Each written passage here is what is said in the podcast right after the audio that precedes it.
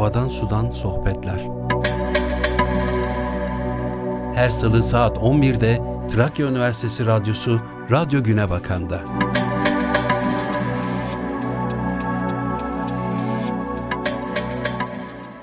Merhaba değerli dinleyiciler.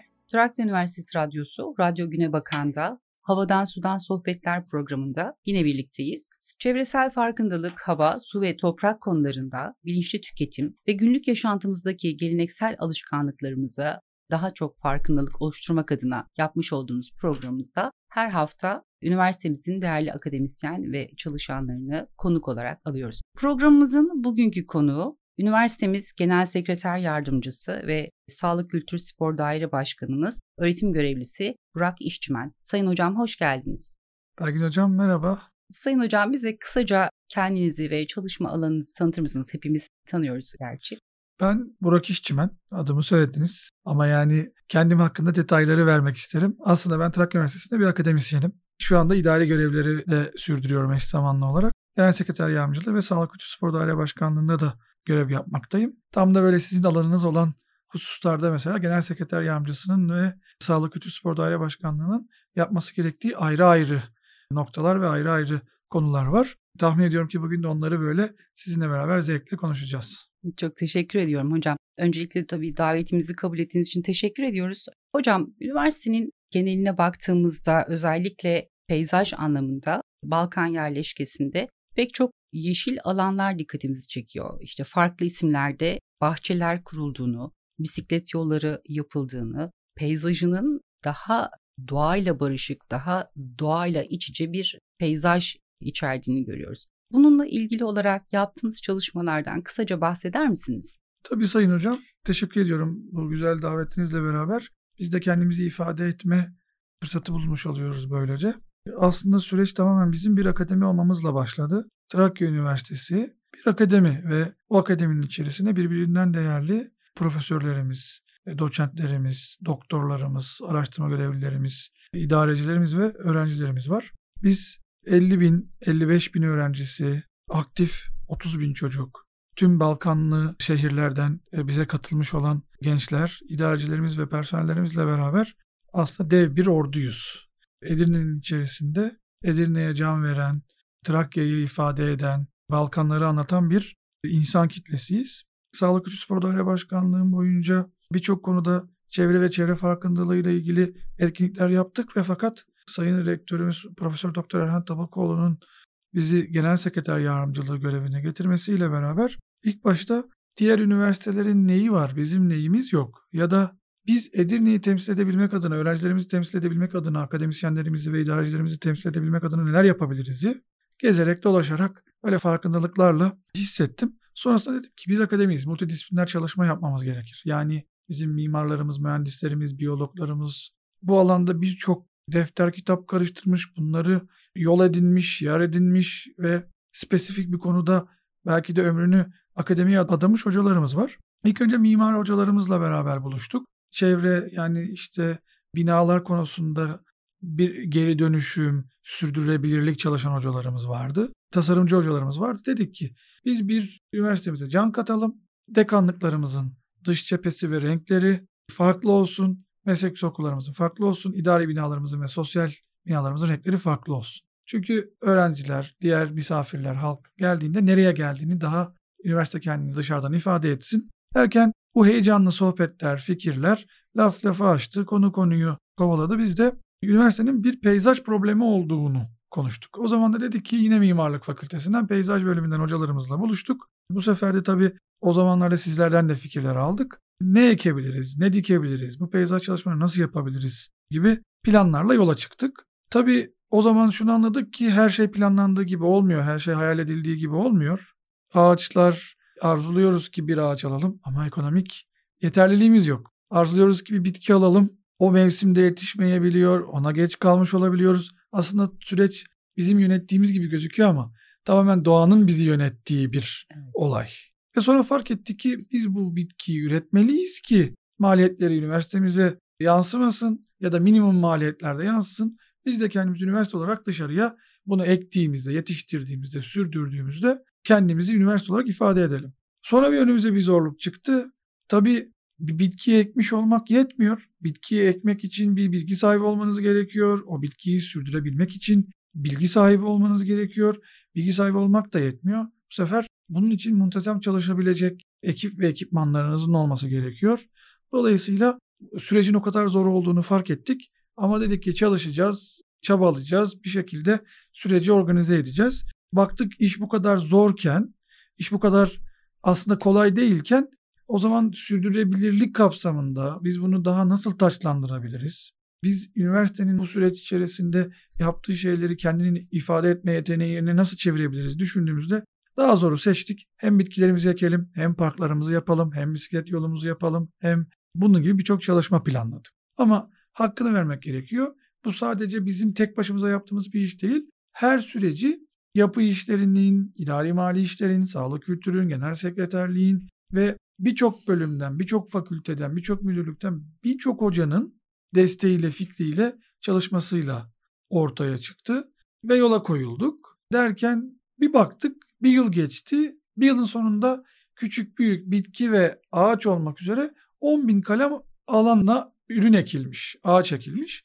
Burada da yine üniversitemize bir maliyet getirmemek adına Orman İl Müdürlüğümüzle eş zamanlı çalışabilmek adına girişimlerde bulunduk. Keşan Arboretum'u destek verdi. İğneada Kırklareli Arboretum'u destek verdi. İstanbul Arboretum'u destek verdi. Buradan bitkiler geldi. Bitkiler geldi. O kadar çok heyecanlandık ki dedik üniversiteyi bir sürü ağaca, bir sürü bitkiye kavuşturacağız. Ve fakat bir baktık ekim mevsimi bitmek üzere. Bu sefer de dedik ya bu ağaçları ekeceğiz ama bu ağaçlar yaşayabilecek mi diye. Sonra da anladık ki bu bir döngü. Sadece ağacı almak yetmiyor, sadece ağacı ekmek yetmiyor. Sonra o ağacı yetiştirmek ve yaşatmak üzerine bir döngü ile, kaygı ile karşılaşıyorsunuz. Nitekim bugün çok ciddi anlamda bir ağaç ekiyoruz. bir milyon metrekare arazimiz var. Çok ciddi anlamda bir ağaçlandırma yaptık. Ağaç kesmemeye, bir canlıya zarar vermemeye hususen dikkat etmeye çalışıyoruz. Zaruri bir insanın hayatı, bir hayvanın hayatı yine tehlikeye girmeden bunları yapmamaya çalışıyoruz. Sözü yine size bırakayım hocam. Sizin sorunuz mukabiline devam edelim. Çünkü konu böyle uzar gider. Evet, çok güzel. Çok teşekkür ediyoruz hocam. Gerçekten üniversitenin ve sizlerin değerli katkılarıyla özellikle bizim bulunduğumuz Balkan yerleşkesinin gayet güzel bir peyzaja kavuşmuş olduğunu görüyoruz. Çok teşekkürler. Sayın hocam bu arada Sağlık Kültür Spor Daire Başkanlığı'nı devam ettiriyorsunuz. Bu S K S'ye baktığımızda burada pek çok öğrenci topluluğunun da bulunduğunu görüyoruz. Özellikle bu toplulukların birçoğu da çevreyle de alakalı topluluklar. Özellikle geri dönüşüm konusunda duyarlı olan öğrenci topluluklarımız var. Tema öğrenci topluluğumuz var. Sosyal sorumluluk öğrenci topluluğumuz var. Hatta sadece doğayı çevre korumak dışında hayvanları korumak adına da kurulmuş öğrenci toplulukları var. Bize kısaca bu toplulukların üniversiteye olan desteklerinden söz edebilir misiniz? Tabii Sayın Hocam. Öncelikle Sağlık Kültür Spor Daire Başkanlığı'na geldiğimizde üniversitenin gençlerin olduğunu düşünerek ve tekrardan gençlerin olan üniversiteyi nasıl daha genç hale getirebiliriz, nasıl daha gençlerini yapabiliriz temel sorularımızdan bir tanesiydi. Bunları cevaplayarak bugüne geldik. Yaklaşık doksan ila yüz topluluğumuz vardı. Eksildi, arttı. Bugün yine doksan beş topluluğumuz var. Benim tek kafamda takılan sorulardan bir tanesi şuydu. Bu kadar topluluğumuz var ve fakat süreç nitelikli mi? Veya ne kadar nitelikli? Etkinlikler kaç grupta toplanıyor? Kaç çocuk bunun etkileşim içerisinde? Akademik danışmanları bunu teşvik ediyor ama diğer akademisyenler buna katılıyor ve teşvik edebiliyorlar mı? Hatta bunun içine eklenen idareci veya halktan bireyler var mı? Gibi sorular kafamdaydı. Zaman içerisinde gençlere kaynaklarımızın sürekli aynı şeyi söyledik ve dedik ki kaynaklarımız sınırlı, hayallerimiz sınırsız. Kaynaklarımız sınırlı, hayallerimiz sınırsız diye diye onların hayallerinin içerisine, onlarınkini eksiltmeden bir küçük eklemeler, küçücük eklemeler yapa yapa üç yılın sonunda İnanılmaz nitelikli etkinlikler almaya başladık ve çocuklara hiç karışmamaya başladık. Sadece biraz desteklemek, hayallerini ön plana çıkarmak için çaba sarf ettik.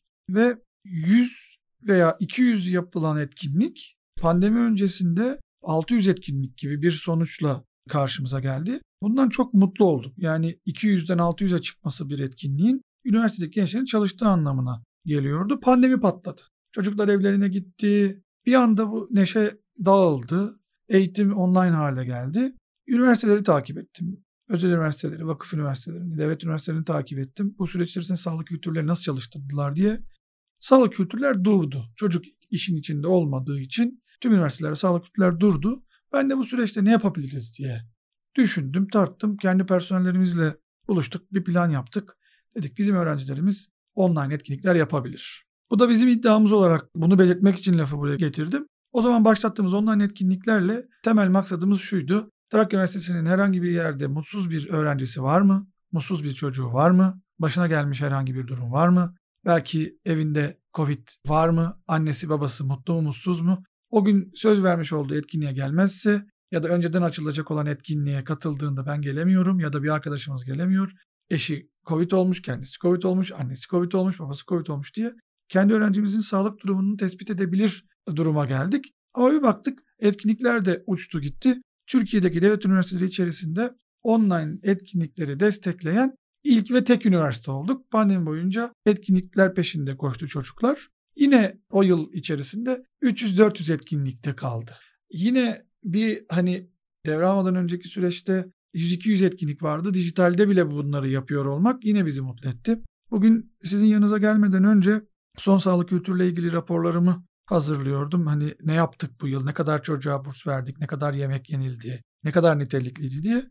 Toplamda yirmi beş kalem farklı etkinlik yapılmış. Sosyal sorumluluk, proje, festival, gezi gibi yirmi beş kalemle toplanmış. yirmi beş kalemin sonunda bir A dört sayfaya toplam sığmamış, tamam da toplamı görmek istiyorum dediğimde sayfanın arkasını çevirin hocam dediler, bir baktım sekiz yüz kırk beş adet etkinlik yapılmış. Ve tabii benim amacım yine sekiz yüz kırk beş yapılması önemli değil, nitelik önemli. Şimdi biraz önce sordunuz kaç tane topluluğumuz var, işte hayvan dostu olan, çevre dostu olan diye.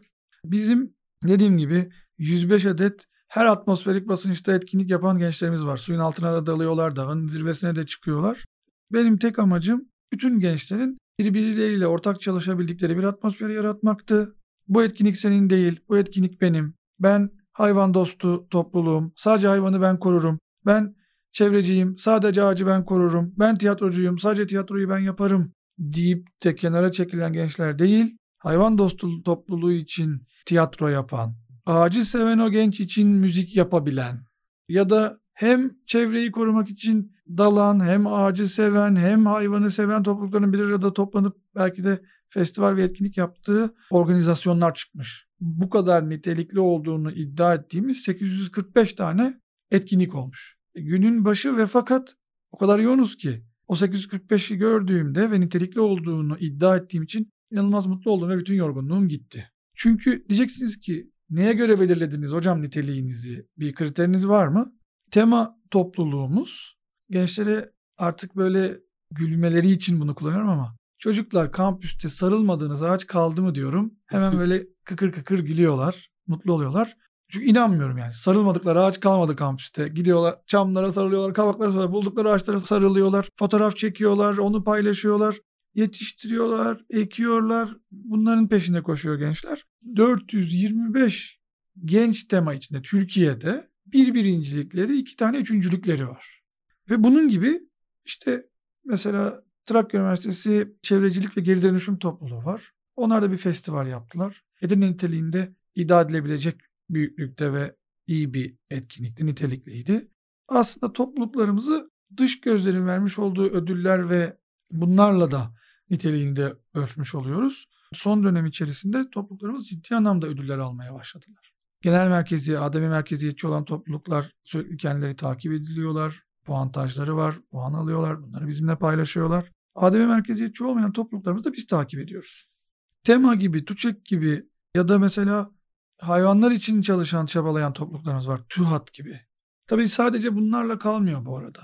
Gönlünde veya içinde hayvan veya çevre sevgisi olan tüm çocuklar diğer etkinliklerde e, sinema topluluğu bununla ilgili bir izlenim ve yaratmak, ifade etmek, kendini anlatmak, insanlara bir şey aktarabilmek adına sinema gösterimi yapabiliyorken tiyatrocular bir pandomim yapabiliyor, bir tiyatro yapabiliyor. Birbirlerini ee, desteklemek adına öğrenci toplulukları aslında destek veriyorlar. Birbirleriyle ortak çalışabiliyorlar, evet. Mesaj da veriyorlar aslında. Öyle Sayın Hocam. Çok teşekkür ederiz. Yani aslında geçtiğimiz haftalarda öğrenci toplulukları buluşuyor diye bir etkinlik düzenlenmişti. O etkinliğe de bilfiil katıldığımızda da görmüştük. Gerçekten topluluklar hem birbirlerini tanımak adına hem faaliyetlerinden haberdar etmek adına öğrencilerle paylaşımlarda bulundular. Onun dışında yine üniversitenin peyzajında, ağaçlandırma çalışmalarında, hatıra ormanları ya da işte bahçelerin oluşturulmasında öğrencilerimizin de çok destek verdiğini, çok güzel katkılar yaptığına da hep birlikte de şahit olduk. Çok teşekkür ediyoruz bu anlamda da. Şimdi Sayın Hocam, size biraz da böyle akademik titrinizle alakalı bir soru yöneltmek istiyorum. Siz tabii gastronomi uzmanısınız. İşiniz mutfak. Şimdi evet, e, dinleyicilerimize günlük hayatlarında mutfaktaki bir takım alışkanlıklarını çevreci bazda değerlendirmek adına neler yapabilirler tarzında bir soru yöneltmek istiyorum. Örneğin yemek yaparken işte ne yapıyoruz? Salatalığın kabuğunu soyuyoruz, işte soğanların kabuklarını soyuyoruz, patlıcanın kabuğunu soyuyoruz, meyvelerin, elmaların kabuklarını soyuyoruz vesaire vesaire. Şimdi bütün bunlar aslında baktığımızda çöp gibi dursa da esasen bunlar çöp sınıfına girmiyor. Çünkü hala geri dönüştürülebilir, kullanılabilir kısımları varsa buna biz atık diyoruz. Siz mutfakta dinleyicilerimize günlük yaşantılarında bu tarz artık bu kısımları yenmez bu sebze meyvelerin dediklerini nasıl değerlendirmelerini önerirsiniz?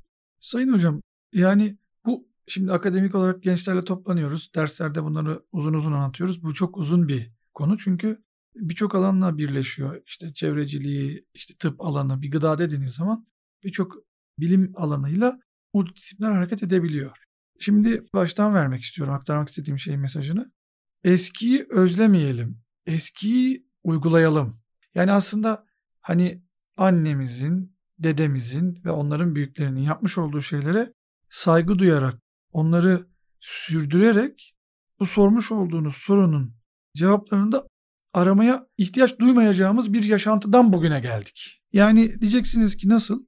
Aslında Türk toplumu, gıdadan bahsetmek gerekirse başlangıçta, Türkiye coğrafyasının beslenme koşulları oluşana kadar tüm kültürün, tüm alışkanlıkların Orta Asya'dan, Mezopotamya'dan doğduğunu, Anadolu'ya geldiğini, Anadolu'da ve Anadolu Selçuklu var ettiğini, bir Osmanlı var ettiğini, sonra bir Yunan medeniyetine geçtiğini, sonra bir Roma medeniyetine ve sonra Fransa, İngiltere gibi ve tekrardan oradan akımların bize doğru döndüğünü düşünebilirsiniz. Temelinde aktarmaya çalıştığım nokta şu, biz dışarıdan almış olduğumuz bilgiyi işleyen değil, temelinde bilgiyi üreten atalara sahip bir toplumuz. Bunu bir kenara koyarsak diğer hususlardan biri de bu coğrafyayı beslenme olarak etkileyen diğer konulardan biri, benim kendi asıl çalışma alanlarımdan bir tanesi, göç ve yemek. Coğrafya kendi içinde, kendi dışında sınır komşularıyla beraber sürekli göç ve siyasi politikalar nedeniyle sürekli hareketli olduğu için ve sürekli bir dinamik hareketliliğe sahip olduğu için aslında bizim kayıplar olarak nitelendirdiğimiz işte göç esnasında yaşanan sorunlar bir kayıp ve fakat koruma ve kollama ve geleceğe aktarma yöntemlerini de kendi içinde barındırıyor. Sorun cevabını da aslında kendinden doğurmuş oluyor. O zamanlarda bireyler bir ürünü saklamak için, göç ederken bir yerden bir yere aktarmak için birçok yöntem buluyor ve birçok yöntem geliştiriyor. Çok eskilerden, ilkel çağlardan beri bu günümüze kadar geliyor. Şimdi temel sorumuz, bir gıdayı nasıl saklarız, bir gıdayı nasıl aktarabiliriz, atık dediğimiz kısmını nereye, ne yapabiliriz diye soruyoruz ama bunu işte o bütün anlattıkların birleştiğinde çok uzak gitmeye gerek yok. Anneannemiz zaten bunu yapıyor. Ama zorluk yaşadığı için yapıyor. Ama göç gördüğü için yapıyor. Ama siyasi, ama ekonomik, ama politik, ama işte bulunmuş olduğu konum ve kaynaklar neyse bunu büyüklerimiz zamanında yapmışlar. Ama buna bir gıdacı olarak eklemek istediğim noktalardan biri var.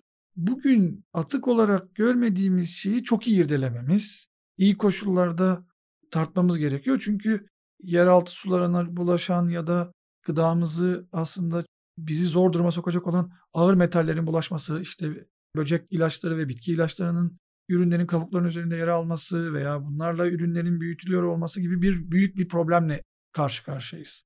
Şimdi bunu düşündüğümüzde dinleyicimizi iyi bilgilendirmemiz gerekiyor. Dolayısıyla tüm süreç ilk önce bilgi sahibi olmak, sonra ürün seçme kabiliyetine sahip olmak, daha sonra o ürünü işlemek ile devam ediyor. Bilgi sahibi olmak, gerçekten biz ne zaman tüketiciler olarak pestisite hayır diyeceğiz, ne zaman ağır metallere hayır diyeceğiz, o zaman aslında talep arttıkça bu konuya, dolayısıyla arz kendini şekillendirecek, arz da ona göre değişecek. Bir bakacağız, ilaçlar daha az kullanılmaya başlamış, ona yönelik çalışmalarda ülkemizde var. Bu sefer de diyelim ki ürünlerimiz sağlıklı, her şey yolunda, bu sefer ürün seçme konusu devreye giriyor. Bir domatesi, bir salatalığı, bir patatesi seçerken ona göre hareket etmek gerekiyor. Peki diyelim ki ürünü de seçtik, bu sefer ürünü işleme konusu devreye giriyor. Hocam neler yapmamız gerekiyor dediniz. Çok enteresan, hani şunu paylaşmak istiyorum. Bugün siz bana bir bitki ismi söyleyin. Ben size diyeyim ki bu onun yaprağı ama yeniliyor. Bu onun kökü. Bu bir kök sebze. Havuç yeniliyor. İşte örnek verdim. İşte pazı yaprağı, fasulye tohumu, karnabahar çiçeği. İşte bir diğeri kuşkonmaz sürgünü. Biz insanların yemediği bir şey yok ki. Her şeyi yiyoruz. Dolayısıyla aslında biz bitkilerin hemen her tarafından yararlanıyoruz zaten.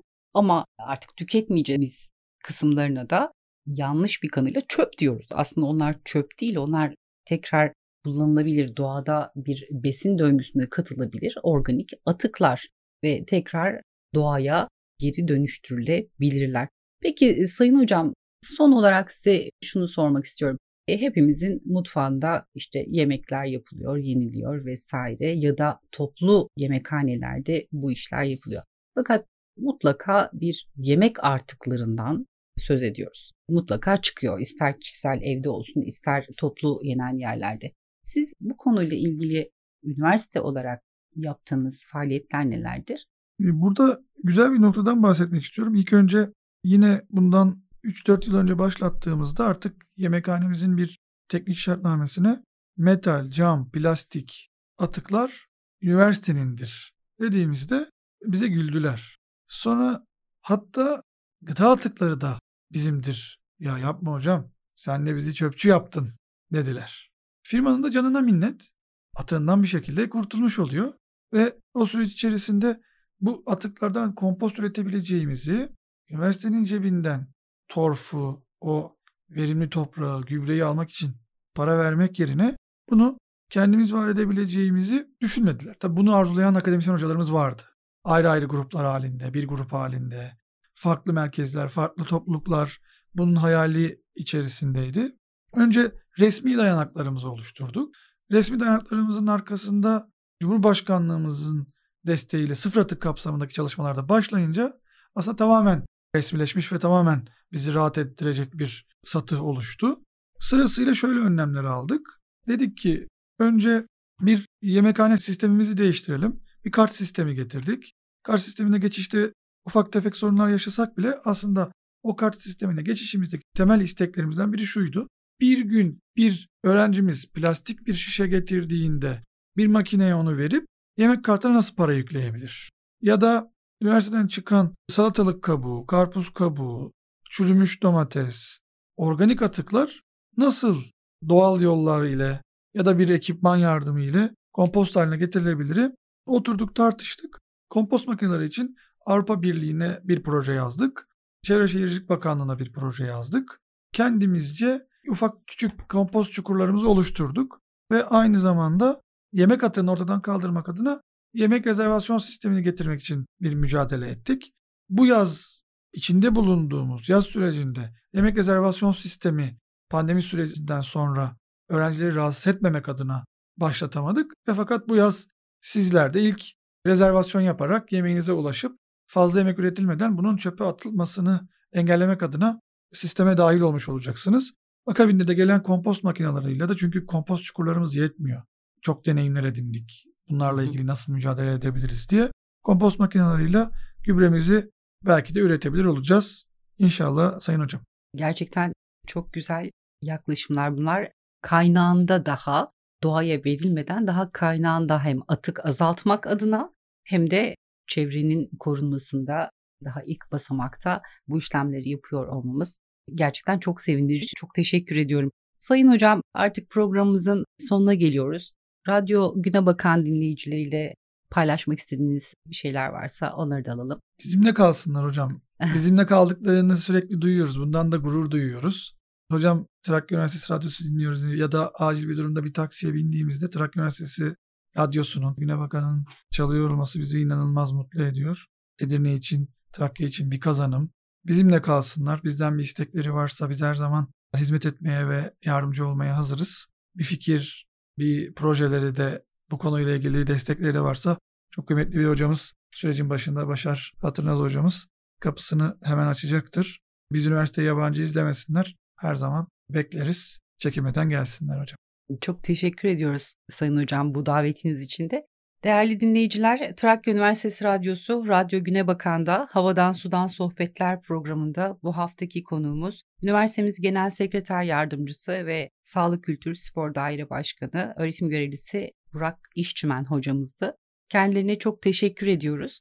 Sevgili dinleyiciler, programımıza iletmek istediğiniz mesajlarınızı Türkçe karakter kullanmadan küçük harflerle radyogunebakan at trakya nokta edu nokta tr adresinden e-mail ile ulaştırabilirsiniz. Hocam, tekrar çok teşekkür ediyoruz. İyi ki konuğumuz oldunuz. Güzel, değerli bilgiler için de çok teşekkürler. Kıymetli hocam, çok teşekkür ediyoruz biz de. İyi ki böyle bir program yapıyorsunuz. Hem kendimizi ifade etme yeteneğimiz gelişiyor. Hem aktaramadığımız hususları duyurmak adına iyi oluyor. Hem de bunlarla ilgili doğaya saygılı olduğumuzu, çevreye saygılı olduğumuzu dinleyicilerimiz emin olabilirler ve bunları sürdürdüğümüzde bilmiş olurlar. Emeklerinize sağlık. Çok teşekkür ediyorum. Değerli dinleyiciler, bu haftaki programımız sona erdi. Hepinize güzel, sağlıklı günler diliyorum. Hoşçakalın. Havadan Sudan Sohbetler. Her salı saat on birde Trakya Üniversitesi Radyosu Radyo Günebakan'da.